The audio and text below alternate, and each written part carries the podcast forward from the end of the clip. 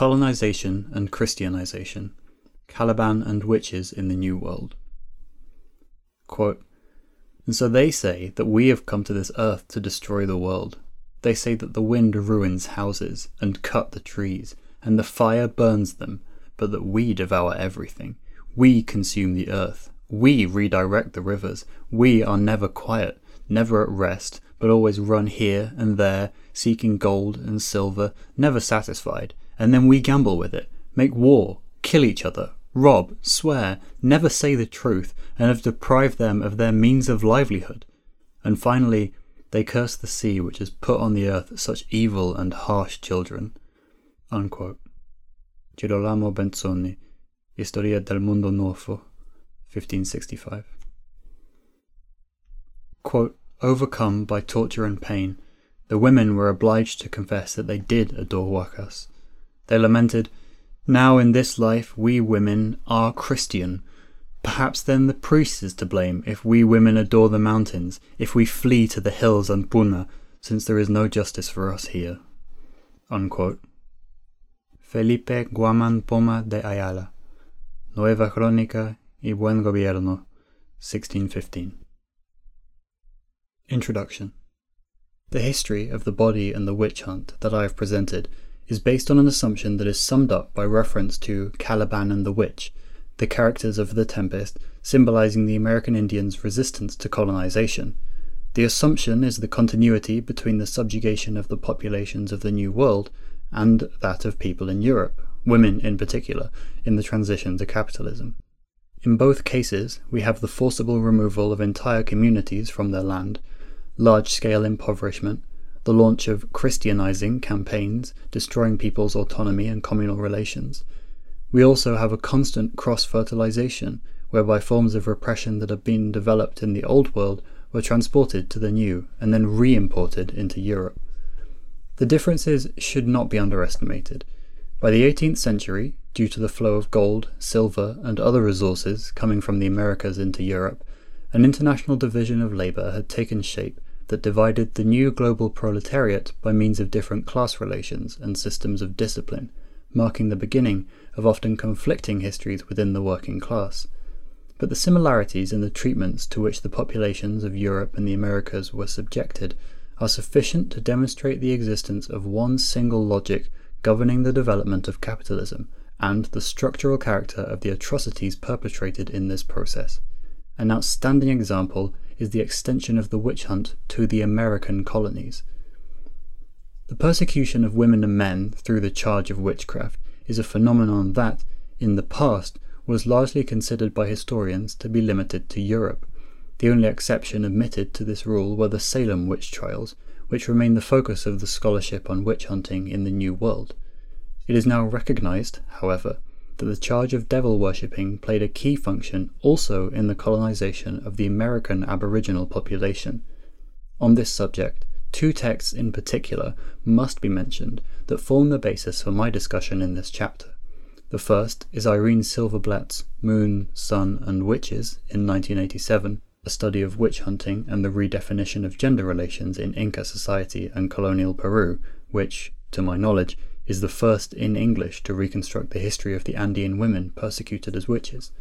The other is Luciano Parinetto's Streghe e Potere in 1998, a series of essays that document the impact of witch hunting in America on the witch trials in Europe, marred, however, by the author's insistence that the persecution of the witches was gender neutral.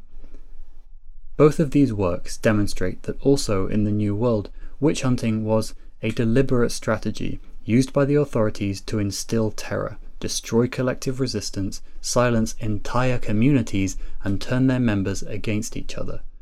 It was also a strategy of enclosure, which, depending on the context, could be enclosure of land, bodies, or social relations. Above all, as in Europe, witch hunting was a means of dehumanization, and as such the paradigmatic form of repression, serving to justify enslavement and genocide. Witch hunting did not destroy the resistance of the colonized. Due primarily to the struggle of women, the connection of the American Indians with the land, the local religions, and nature survived beyond the persecution, providing, for more than 500 years a source of anti-colonial and anti-capitalist resistance. This is extremely important for us, at a time when a renewed assault is being made on the resources and mode of existence of indigenous populations across the planet, for we need to rethink how the conquistadors strove to subdue those whom they colonized, and what enabled the latter to subvert this plan, and, against the destruction of their social and physical universe, create a new historical reality. The birth of the cannibals. When Columbus sailed to the Indies, the witch hunt in Europe was not yet a mass phenomenon. Nevertheless, the use of devil worship as a weapon to strike at political enemies and vilify entire populations like Muslims and Jews was already common among the elite. More than that, as Seymour Phillips writes, a, quote, persecuting society had developed within medieval Europe, unquote, fed by militarism and Christian intolerance that looked at the other as mainly an object of aggression. Thus, it is not surprising if cannibal, infidel, barbarian, monstrous races, and devil worshipper were the ethnographic models with which the Europeans, quote, entered a new age of expansion, unquote, providing the filter through which missionaries and conquistadors interpreted the cultures, religions, and sexual customs of the people they encountered. Other cultural marks contributed to the invention of the Indians. Most stigmatizing, and perhaps projecting the Spaniards' labor needs, were nakedness and sodomy, that qualified the Amerindians as beings living in an animal state, thus capable of being turned into beasts of burden, though some reports also stressed, as a sign of their bestiality, their propensity to share and, quote, give everything they have in return for things of little value, unquote. Defining the Aboriginal American populations as cannibals, devil worshippers, and sodomites supported the fiction that the conquest was not an unabashed quest for gold and silver, but was a converting mission, a claim that, in 1508, helped the Spanish crown gain for it the blessing of the Pope and complete authority over the Church in the Americas. It also removed, in the eyes of the world and possibly of the colonizers themselves, any sanction against the atrocities which they would commit against the Indians, thus functioning as a license to kill, regardless of what the intended victims might do. And, indeed, quote, the whip, gibbet, and stock, imprisonment, torture, rape, and occasional killing became the standard weapons for enforcing labor discipline, unquote, in the New World. In a first phase, however, the image of the colonized as devil worshippers could coexist with a more positive, even idyllic one, picturing the Indians as innocent and generous beings, living a life, quote, free of toil and tyranny, unquote, recalling the mythical golden age or an earthly paradise. This characterization may have been a literary stereotype, or, as Roberto Retamar among others has suggested, the rhetorical counterpart of the image of the savage, expressing the Europeans' inability to see the people they met as real human beings. But this optimistic view also corresponded to a period in the conquest, from 1520 to the 1540s, in which the Spaniards still believed that the Aboriginal populations would be easily converted and subjugated. This was the time of mass baptisms, when much zeal was deployed in convincing the Indians to change their names and abandon their gods and sexual customs, especially polygamy and homosexuality. Bare-breasted women were forced to cover themselves. Men in loincloths had to put on trousers. But at this time, the struggle against the devil consisted mainly of bonfires of local idols, even though many political and religious leaders from central Mexico were put on trial and burned at the stake by Franciscan Father Juan de Zumarraga in the years between 1536, when the Inquisition was introduced in South America, and 1543. As the conquest proceeded, however, no space was left for any accommodations. Imposing one's power over other people is not possible without denigrating them to the point where the possibility of identification is precluded. Thus, despite the earlier homilies about the gentle Tainos, an ideological machine was set in motion, complementing the military one, that portrayed the colonizers as filthy and demonic beings, practicing all kinds of abominations, while the same crimes that previously had been attributed to lack of religious education, sodomy, cannibalism, incest, cross-dressing, were now treated as signs that the Indians were under the dominion of the devil and that they could be justifiably deprived of their lands and their lives. In reference to this image shift, Fernando Cervantes writes in The Devil in the New World in 1994, quote, "Before 1530 it would have been difficult to predict which one of these views would emerge as the dominant one. By the middle of the 16th century, however, a negative demonic view of Amerindian cultures had triumphed, and its influence was seen to descend like a thick fog on every statement officially and unofficially made on the subject." Unquote. It could be summarized on the basis of the contemporary histories of the Indies, such as de Gomara's and Acosta's, that this change of perspective was prompted by the Europeans' encounter with imperialistic states like the Aztec and Inca, whose repressive machinery included the practice of human sacrifices. In the Historia Natural y Moral de las Indias, published in Seville in 1590 by the Jesuit José de Acosta, there are descriptions that give us a vivid sense of the repulsion generated among the Spaniards by the mass sacrifices carried out, particularly by the Aztecs, which involved thousands of youths, war captives or purchased children of the slaves.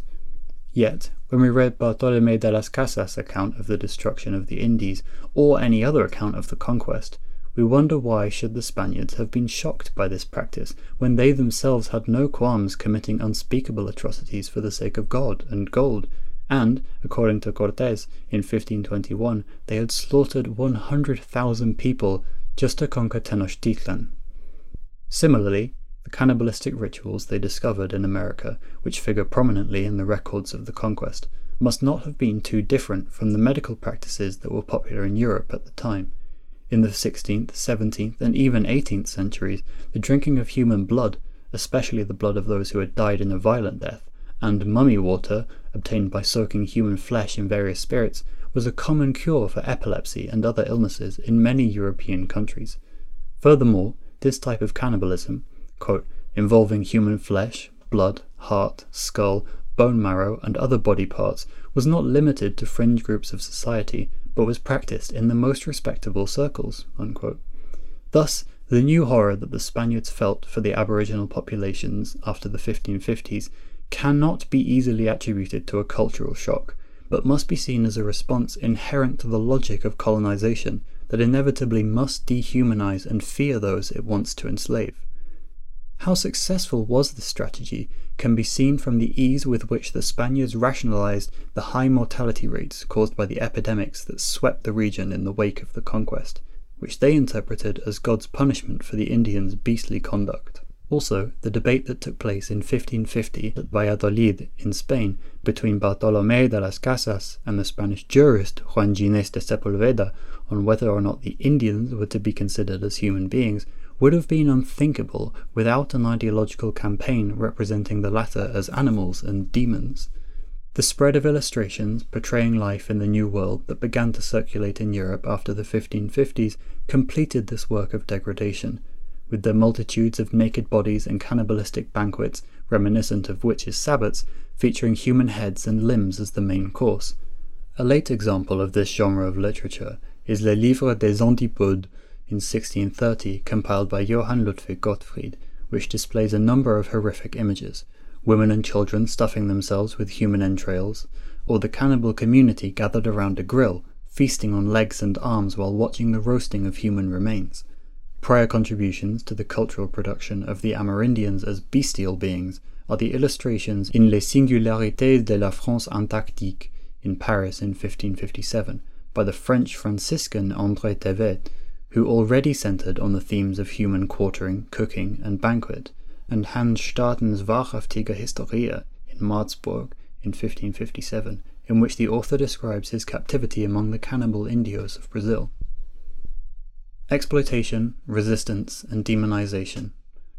A turning point in the anti-Indian propaganda and anti-idolatry campaign that accompanied the colonization process was the decision by the Spanish crown in the 1550s to introduce in the American colonies a far more severe system of exploitation. The decision was motivated by the crisis of the plunder economy that had been introduced after the conquest, whereby the accumulation of wealth continued to depend on the expropriation of the Indians as surplus goods more than on the direct exploitation of their labor. until the 1550s, despite the massacres and the exploitation associated with the system of encomienda, the Spaniards had not completely disrupted the subsistence economies which they had found in the areas they colonized. Instead, they had relied, for the wealth they accumulated, on the tribute systems put into place by the Aztecs and Incas, whereby designated chiefs, caciques in Mexico, curacas in Peru, delivered them quotas of goods and labor supposedly compatible with the survival of the local economies. The tribute which the Spaniards exacted was much higher than that the Aztecs and Incas had ever demanded of those they conquered, but it was still not sufficient to satisfy their needs. By the 1550s, they were finding it difficult to obtain enough labour for both the obrajes, the manufacturing workshops where goods were produced for the international market, and the exploitation of the newly discovered silver and mercury mines, like the legendary one at Potosi. The need to squeeze more work from the aboriginal populations largely derived from the situation at home, where the Spanish crown was literally floating on the American bullion, which bought food and goods no longer produced in Spain. In addition, the plundered wealth financed the crown's European territorial expansion. This was so dependent on the continuous arrival of masses of silver and gold from the New World that, by the 1550s, the crown was ready to undermine the power of the encomenderos in order to appropriate the bulk of the Indians' labour for the extraction of silver to be shipped to Spain, but resistance to colonization was mounting. It was in response to this challenge that, both in Mexico and Peru, a war was declared on indigenous cultures, paving the way to a draconian intensification of colonial rule. In Mexico, this turn occurred in 1562, when, by the initiative of the provincial Diego de Landa, an anti-idolatry campaign was launched in the Yucatan Peninsula, in the course of which more than 4,500 people were rounded up and brutally tortured under the charge of practicing human sacrifices. They were then subjected to a well-orchestrated public punishment, which finished destroying their bodies and their morale. So cruel were the penalties inflicted, floggings so severe that they made the blood flow, years of enslavement in the mines, that many people died or remained unfit for work, others fled their homes or committed suicide, so that work came to an end and the regional economy was disrupted. However, the persecution that Landa mounted was the foundation of a new colonial economy, since it signalled to the local population the Spaniards were there to stay, and the rule of the old gods was over. In Peru, as well, the first large-scale attack on diabolism occurred in the 1560s, coinciding with the rise of the Taki Onqoy movement, a native millenarian movement that preached against collaboration with the Europeans and for a pan-Andean alliance of the gods, Huacas, putting an end to colonization.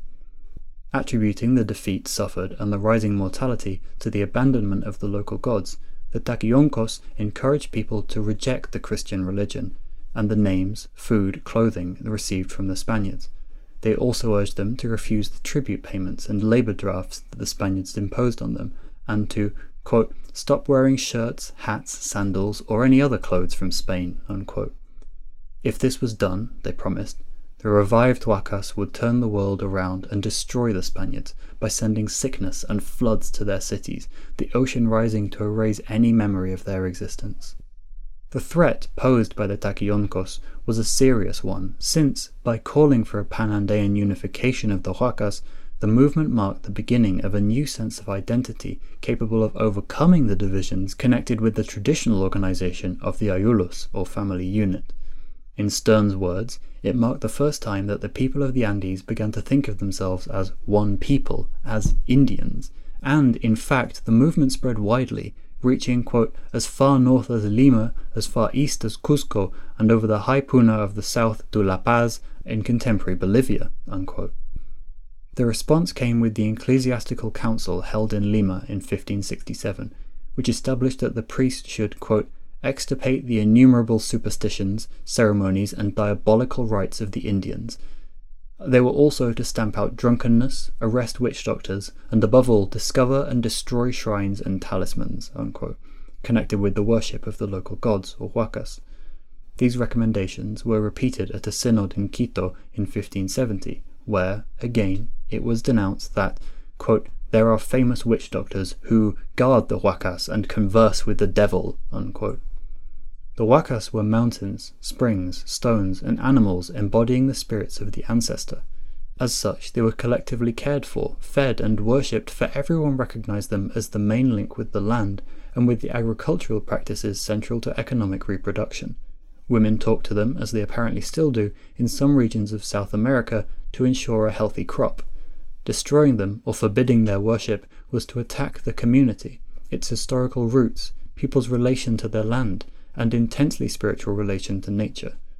This was understood by the Spaniards, who, in the 1550s, embarked on a systematic destruction of anything resembling an object of worship. What Claude Bardet and Sidney Picasso write about the anti-idolatry drive conducted by the Franciscans against the Mayas in the Yucatan also applies to the rest of Mexico and Peru. Quote, "Idols were destroyed, temples burnt, and those who celebrated native rites and practiced sacrifices were punished by death.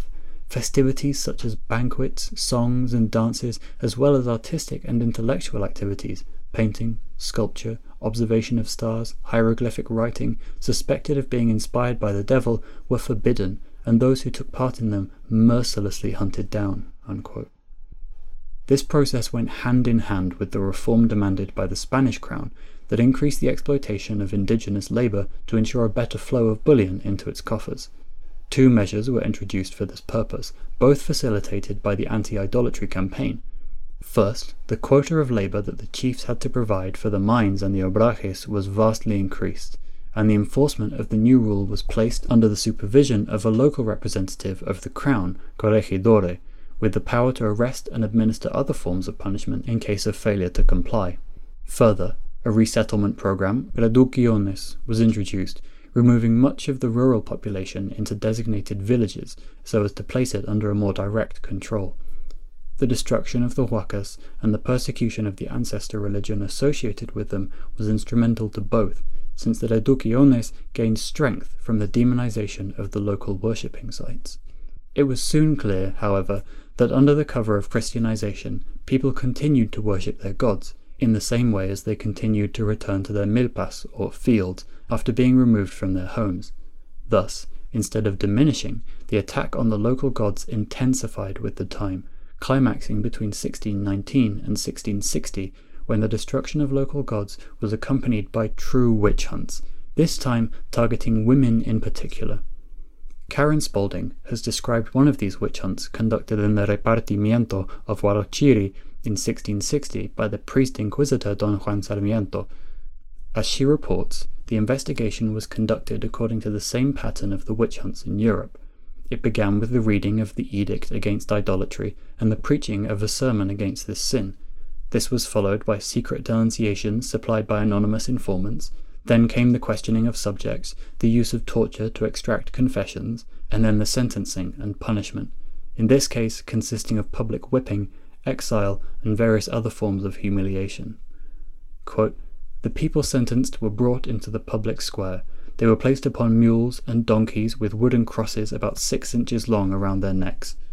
They were ordered to wear these marks of humiliation from that day forward. On their heads, the religious authorities put a medieval coroza, a cone-shaped hood made of pasteboard that was the European Catholic mark of infamy and disgrace. Between these hoods the hair was cut off, an Andean mark of humiliation. Those who were condemned to receive lashes had their backs bared, ropes were put around their necks. They were paraded slowly through the streets of the town, with a crier ahead of them reading out their crimes. After this spectacle, the people were brought back, some with their backs bleeding from the 20, 40 or 100 lashes with the cat-o'-nine-tails wielded by the village executioner." Unquote. Spalding concludes that, quote, "The idolatry campaigns were exemplary rituals, didactic theatre pieces, directed to the audience as much as to the participants, much like a public hanging in medieval Europe." Unquote. Their objective was to intimidate the population, to create a, quote, "space of death," unquote, where potential rebels would be so paralysed with fear that they would accept anything rather than having to face the same ordeal of those publicly beaten and humiliated. In this, the Spaniards were in part successful. Faced with torture, anonymous denunciations and public humiliations, many alliances and friendships broke down. People's faith in the effectiveness of their gods weakened, and worship turned into a secret, individual practice rather than a collective one, as it had been in pre-conquest America. How deeply the social fabric was affected by these terror campaigns can be deduced, according to Spalding, from the changes that over time took place in the nature of the charges. While in the 1550s people could openly acknowledge theirs and their community's attachment to the traditional religion, by the 1650s the crimes of which they were accused revolved around, quote, witchcraft, unquote, a practice now presuming a secretive behaviour, and they increasingly resembled the accusations made against witches in Europe. In the campaign launched in 1660, in the Huarochiri area, for instance, quote, the crimes uncovered by the authorities dealt with curing, finding lost goods, and other forms of what might be generally called village witchcraft, unquote. Yet the same campaign revealed that despite the persecution, in the eyes of the communities, quote, the ancestors and Huacs or Huacas continued to be essential to their survival, unquote. Women and witches in America. It is not a coincidence that, quote, most of the people convicted in the investigation of 1660 in Huarochiri were women, 28 out of 32, unquote. In the same way as women had been the main presence in the Taki Onqoy movement, it was women who most strongly defended the old mode of existence and opposed the new power structure, plausibly because they also were the ones most negatively affected by it. Women had held a powerful position in pre-Columbian societies, as reflected by the existence of many important female deities in their religions, reaching an island off the coast of the Yucatan Peninsula in 1517. Hernandez de Cordoba named it Isla Mujeres, quote, because the temples they visited here contained numerous female idols, unquote. Pre-conquest American women had their organizations, their socially recognized spheres of activity, and, while not equal to men, they were considered complementary to them in their contribution to the family and to society. In addition to being farmers, house workers and weavers in charge of producing colourful cloth worn every day in life and during the ceremonies, they were potters, herbalists, healers, curanderas and priestesses, sacerdotisas, at the service of household gods. In southern Mexico, in the region of Oaxaca, they were connected with the production of pulque magui, a secret substance believed to have been invented by the gods and associated with Mayahuel, an earth mother goddess that was, quote, the focal point of peasant religion, unquote. But with the Spaniards' arrival everything changed, as they brought their baggage of misogynist beliefs and restructured the economy and political power in ways that favoured men. Women suffered also at the hands of the traditional chiefs who, in order to maintain their power, began to take over the communal lands and expropriate the female members of the community from land use and water rights. Thus, within the colonial economy, women were reduced to the condition of servants working as maids for the encomenderos, the priests, the corregidores, or as weavers in the obrajes. Women were also forced to follow their husbands when they would have to do mita work in the mines, a fate that people recognized to be worse than death.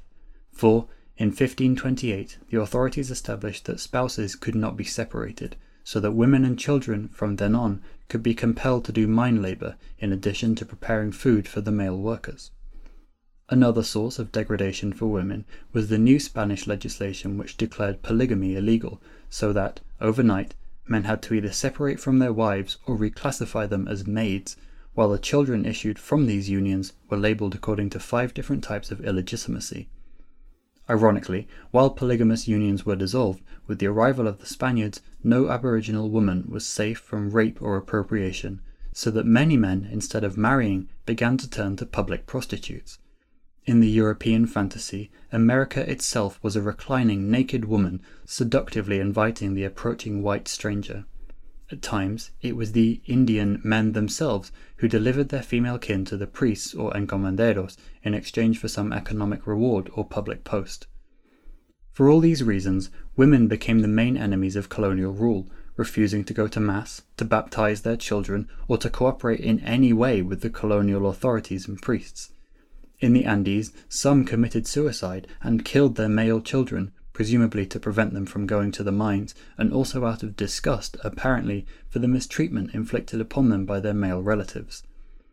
Others organised their communities, and, in front of the defection of many local chiefs who were co-opted by the colonial structure, became priests, leaders, and guardians of the Huacas, taking on functions which they had never previously exercised.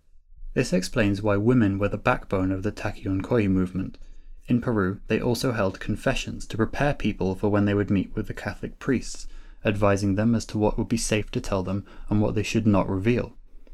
And while before the conquest women had been in charge exclusively of the ceremonies dedicated to female deities, afterwards they became assistants or principal officiants in cults dedicated to the male ancestor Huacas, something that before the conquest had been forbidden. They also fought the colonial power by withdrawing to the higher plains or punas, where they could practice the old religion. As Irene Silverblatt writes, quote, "While indigenous men often fled the oppression of the mita and the tribute by abandoning their communities and going to work as yaconas, or quasi-serfs, in the merging haciendas, women fled to the punas, inaccessible and very distant from the reducciones of their native communities. Once in the punas, women rejected the forces and symbols of their oppression, disobeying Spanish administrators, the clergy, as well as their own community officials. They also vigorously rejected the colonial ideology, which reinforced their oppression, refusing to go to mass, participate in Catholic confessions, or learn Catholic dogma. More important, women did not just reject Catholicism, they returned to their native religion, and, to the best that they could, to the quality of social relations which their religion expressed." Unquote. By persecuting women as witches, then, the Spaniards targeted both the practitioners of the old religion and the instigators of anti-colonial revolt, while attempting to redefine, quote, "the spheres of activity in which indigenous women could participate." Unquote. As Silverblatt points out, the concept of witchcraft was alien to the Andean society.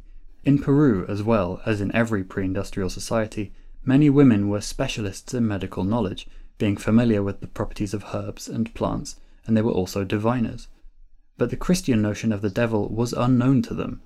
Nevertheless, by the 17th century, under the impact of torture, intense persecution, and forced acculturation, the Andean women arrested, mostly old and poor, were accusing themselves of the same crimes with which women were being charged in the European witch trials: pacts and copulation with the devil, prescribing herbal remedies, using ointments, flying through the air, making wax images.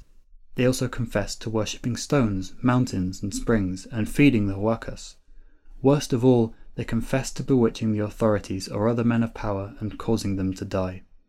As it was in Europe, torture and terror were used to force the accused to deliver other names, so that the circles of persecution became wider and wider. But one of the objectives of the witch hunt, the isolation of the witches from the rest of the community, was not achieved. The Andean witches were not turned into outcasts. On the contrary, quote, "they were actively sought for as comadres, and their presence was required in informal village unions, for in the consciousness of the colonized, witchcraft, the maintenance of ancient traditions, and conscious political resistance became increasingly intertwined." Unquote. Indeed, it was largely due to women's resistance that the old religion was preserved. Changes occurred in the meanings of the practices associated with it. Worship was driven underground at the expense of its collective nature in the pre-conquest times, but the ties with the mountains and the other sites of the Huacas were not destroyed. We find a similar situation in central and southern Mexico, where women, priestesses above all, played an important role in the defense of their communities and cultures. In this region, according to Antonio García de León's Resistencia y Utopía, from the conquest on, women, quote, "directed or counseled all the great anti-colonial revolts." Unquote. In Oaxaca, the presence of women in particular rebellions continued into the 18th century, when, in 1 out of 4 cases, they led the attack against the authorities, quote, "and were visibly more aggressive, insulting, and rebellious." Unquote. In Chiapas, too, they were the key actors in the preservation of the old religion and the anti-colonization struggle. Thus, when, in 1524, the Spaniards launched a war campaign to subjugate the rebellious Chiapanecos, it was a priestess who led the troops against them. Women also participated in the underground networks of idol worshippers and resistors that periodically were discovered by the clergy. In 1584, for instance, upon visiting Chiapas, the Bishop Pedro de Feria was told that several among the local Indian chiefs were still practicing the old cults, and that they were being counseled by women, with whom they entertained filthy practices, such as Sabbat-like ceremonies, during which they mixed together and turned into gods and goddesses, the women being in charge of sending rain and giving wealth to those who asked for it. It is ironic, then, in this view of the record, that Caliban and not his mother Sycorax, the witch, should be taken by Latin American revolutionaries as a symbol of the resistance to colonization, for Caliban could only fight his master by cursing him in the language he had learned from him, thus being dependent in his rebellion on his master's tools. He could also be deceived into believing that his liberation could come through a rape and through the initiative of some opportunistic white proletarians transplanted in the New World whom he worshipped as gods. Sycorax, instead, a witch, quote, so strong that she could control the moon, make flows and ebbs, unquote, might have taught her son to appreciate the local powers, the land, the waters, the trees, nature's treasuries, and those communal ties that, over centuries of suffering, have continued to nourish the liberation struggle to this day, and that already haunted, as a promise, Caliban's imagination. Quote, be not afeard, the isle is full of noises, sounds, and sweet airs that give delight and hurt not. Sometimes 1,000 twangling instruments will hum about mine ears, and sometimes voices, that if then had waked after long sleep will make me sleep again, and then dreaming, the clouds methought would open, and show riches ready to drop upon me, that when waked I cried to dream again. Unquote. The Tempest, Act 3. The European Witches and the Indios. Did the witch hunts in the New World have an impact on events in Europe, or were the two persecutions simply drawing from the same pool of repressive strategies and tactics which the European ruling class had forged since the Middle Ages with the persecution of heretics? I ask these questions having in mind the thesis advanced by the Italian historian Luciano Parinetto, who argues that witch hunting in the New World had a major impact on the elaboration of the witchcraft ideology in Europe, as well as the chronology of the European witch hunt. Briefly put, Parinetto's thesis is that it was under the impact of the American experience that the witch hunt in Europe became a mass phenomenon in the second part of the 16th century. For in America, the authorities and the clergy found the confirmation for their views about devil worship, coming to believe in the existence of entire populations of witches, a conviction which they then applied in their Christianization drive at home. Thus, another import from the New World, described by missionaries as, quote, the land of the devil, unquote, was the adoption by the European state of extermination as a political strategy, which, presumably, inspired the massacres of the Huguenots and the massification of the witch hunt starting in the last decades of the 16th century. Evidence of a crucial connection between the two perspectives is, in Parinetto's view, the use made by the demonologists in Europe of the reports from the Indies. Parinetto focuses on Jean Baudin, but he also mentions Francesco Maria Goazzo and cites, as an example of the boomerang effect produced by the transplanting of the witch hunt in America, the case of the Inquisitor Pierre L'Encre, who, during a several months' persecution in the region of the Laborde in Basque Country, denounced its entire population as witches. Not last, Parinetto cites, as evidence of his thesis, a set of themes that, in the second half of the 16th century, became prominent in the repertoire of witchcraft in Europe: cannibalism, the offering of children to the devil, the reference to ointments and drugs, the identification of homosexuality or sodomy with diabolism, all of which, he argues, had their matrix in the New World. What to make of this theory, and where to draw the line between what is accountable and what is speculative? This is a question that future scholarship will have to settle. Here I limit myself to a few observations. Parinetto's thesis is important, since it helps us dispel the Eurocentrism that has characterized the study of the witch hunt and can potentially answer some of the questions raised by the persecution of the European witches. But its main contribution is that it broadens our awareness of the global character of capitalist development and makes us realize that, by the 16th century, a ruling class had formed in Europe that was at all points involved, practically, politically, and ideologically, in the formation of a world proletariat, and therefore was continually operating with knowledge gathered on an international level in the elaboration of its models of domination.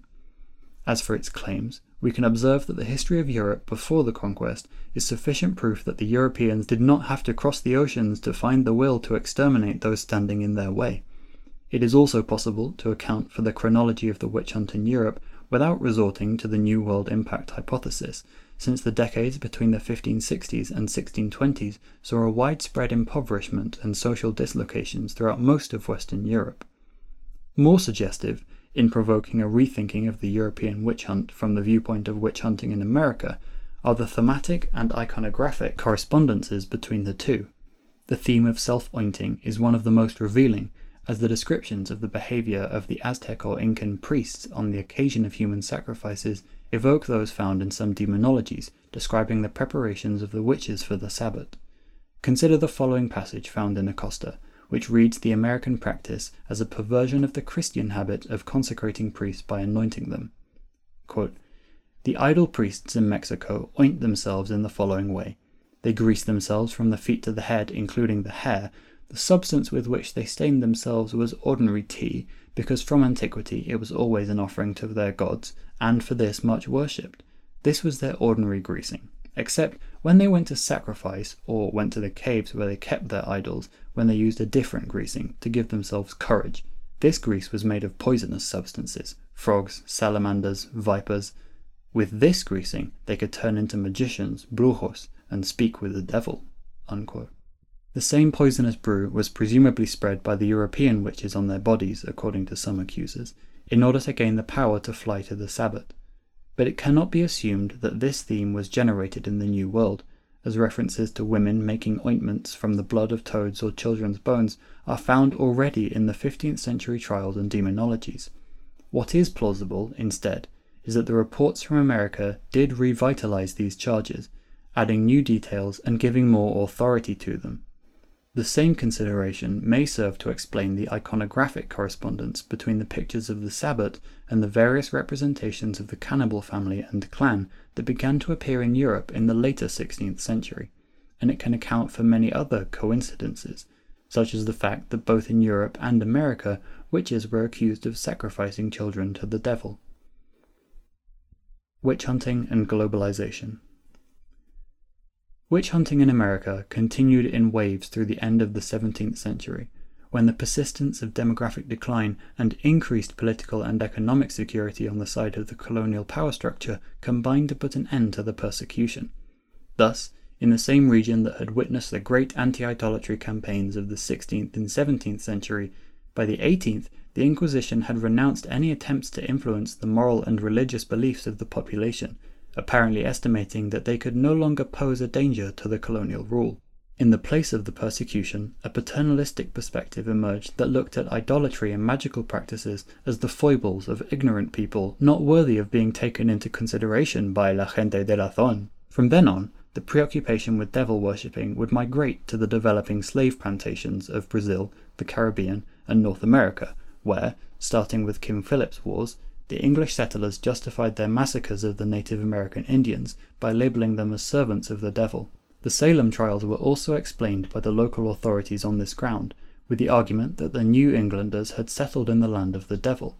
As Cotton Mather wrote years later, recalling the events in Salem, quote, "I have met with some strange things, which have made me think that this inexplicable war, that is, the war made by the spirits of the invisible world against the people of Salem, might have its origins among the Indians, whose chief sagamores are well known unto some of our captive to have been horrid sorcerers and hellish conjurers, and such as conversed with the demons."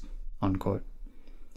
It is significant in this context that the Salem trials were sparked by the divinations of a West Indian slave, Tituba, who was among the first to be arrested, and that the last execution of a witch in an English-speaking territory was that of a black slave, Sarah Bassett, killed in Bermuda in 1730. By the 18th century, in fact, the witch was becoming an African practitioner of Obeah, a ritual that the planters feared and demonized as an incitement to rebellion. Witch hunting did not disappear from the repertoire of the bourgeoisie with the abolition of slavery.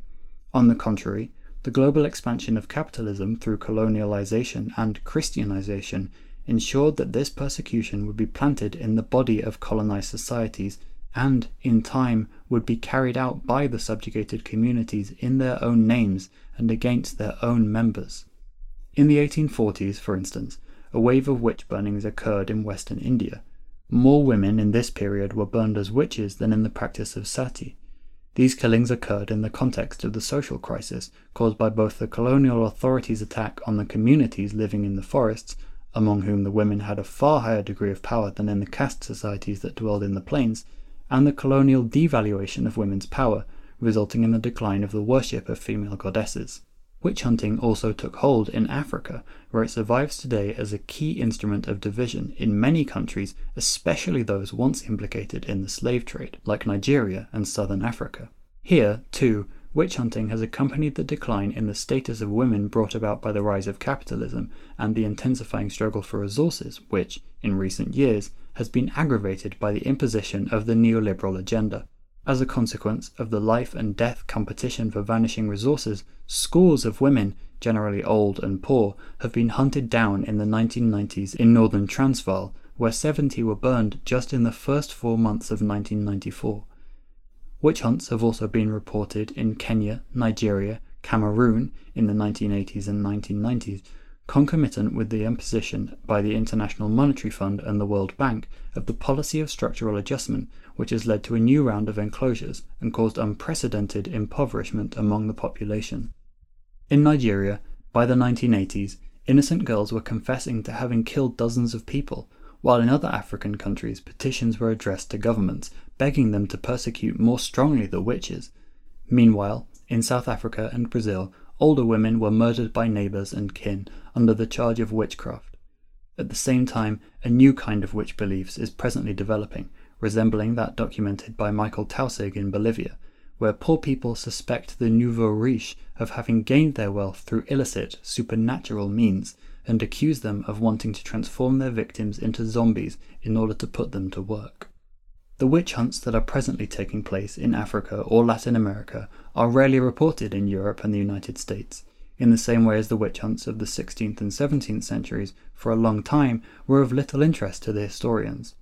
Even when they are reported, their significance is generally missed, so widespread is the belief that such phenomena belong to a far-gone era and have nothing to do with us. But if we apply to the present the lessons of the past, we realise that the reappearance of witch hunting in so many parts of the world in the 80s and 90s is a clear sign of a process of primitive accumulation, which means that the privatisation of land and other communal resources, mass impoverishment, plunder, and the sowing of divisions in once cohesive communities are again on the world agenda. If things continue this way, the elders in a Senegalese village commented to an American anthropologist, expressing their fears for the future, our children will eat each other. And, indeed, this is what is accomplished by a witch hunt, whether it is conducted from above, as a means to criminalise resistance to expropriation, or is conducted from below, as a means to appropriate diminishing resources, as seems to be the case in some parts of Africa today. In some countries, this process still requires the mobilisation of witches, spirits and devils, but we should not delude ourselves that this is not our concern.